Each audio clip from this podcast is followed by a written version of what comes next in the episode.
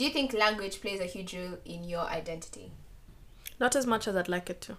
Well, I feel like whenever I'm associated, it's with English, and I think the more I've grown up and understand it, understood Pan Africanism, Pan Africanism, I wish I was more rooted in the language of my people rather than the Western language. But that's not the case, and so I wish it did play more of a part of my identity because obviously, you know, the language you speak also affects the way you perceive the world even when people speak like French and everything, it affects the way they look at the world or English.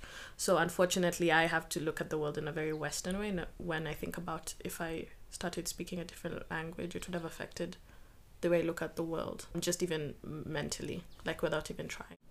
In my identity, no. Only when you're around foreigners. When I moved to France, when you meet Kenyans, I identified as Kenyan because I would like understand Swahili and try to speak Swahili. So we were like East Africans of Kenyan origin in France. When I was around the Ugandans, I tried to speak, you speak Luganda. So you're the Ugandans speaking your language in a foreign country. I have experienced a language barrier before and it was hell on earth. So when I went to Switzerland the first time, my good lord, first of all, it was a joke. So I so I flew all the way there alone. Keep in mind, I went to the French side and I did not know French. Like I knew how to count like one to five. Everyone knows that. And yeah. hello, bonjour, just ça va, uh, bien, um, au revoir, just the basics. Mm-hmm. So I go all, I fly all the way there, get to the airport, and because I went to uni late because I got my visa a bit late, I had to get myself to the school. Oh, yeah. The school is two hours away from the airport. And two hours is not so bad if you're in a cab or you're in a school van or something like that. But I had to take the train alone.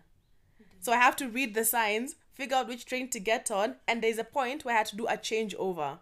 I had to do two changeovers, and I had three suitcases, and I'm alone in a country that I've never been to, and I did not speak the language. wow. Yes, it was so bad. So anyway, I, I managed to do the first change. I found the train with my suitcases, got on, bought the ticket, blah blah blah blah. Got on the train, did manage to make my first changeover. Da da da da da. For my second one, I missed it.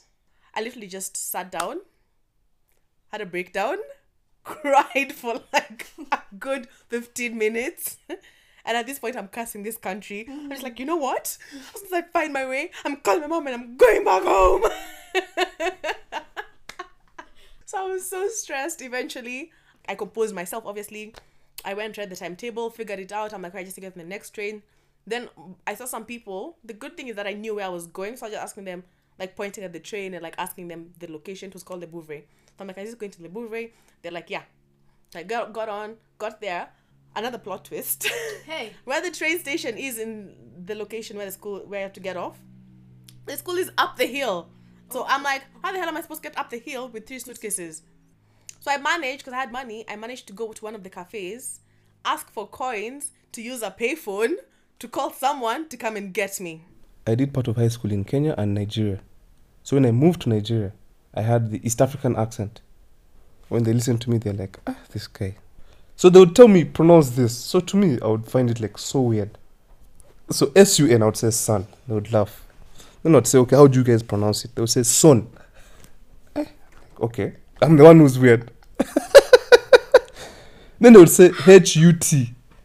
H U T, we know is hut like a hut where people live, right? Then they would say hot. so they're laughing, I'm also laughing at them. So everyone is laughing, right? We all spoke English. Like English was yes, we all understand English. But like that was an accent barrier because understanding what those guys said was whew, it took time.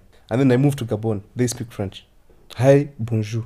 Swahili Swahili not that much because most Kenyans that I was around with spoke English. I interacted with so many different people.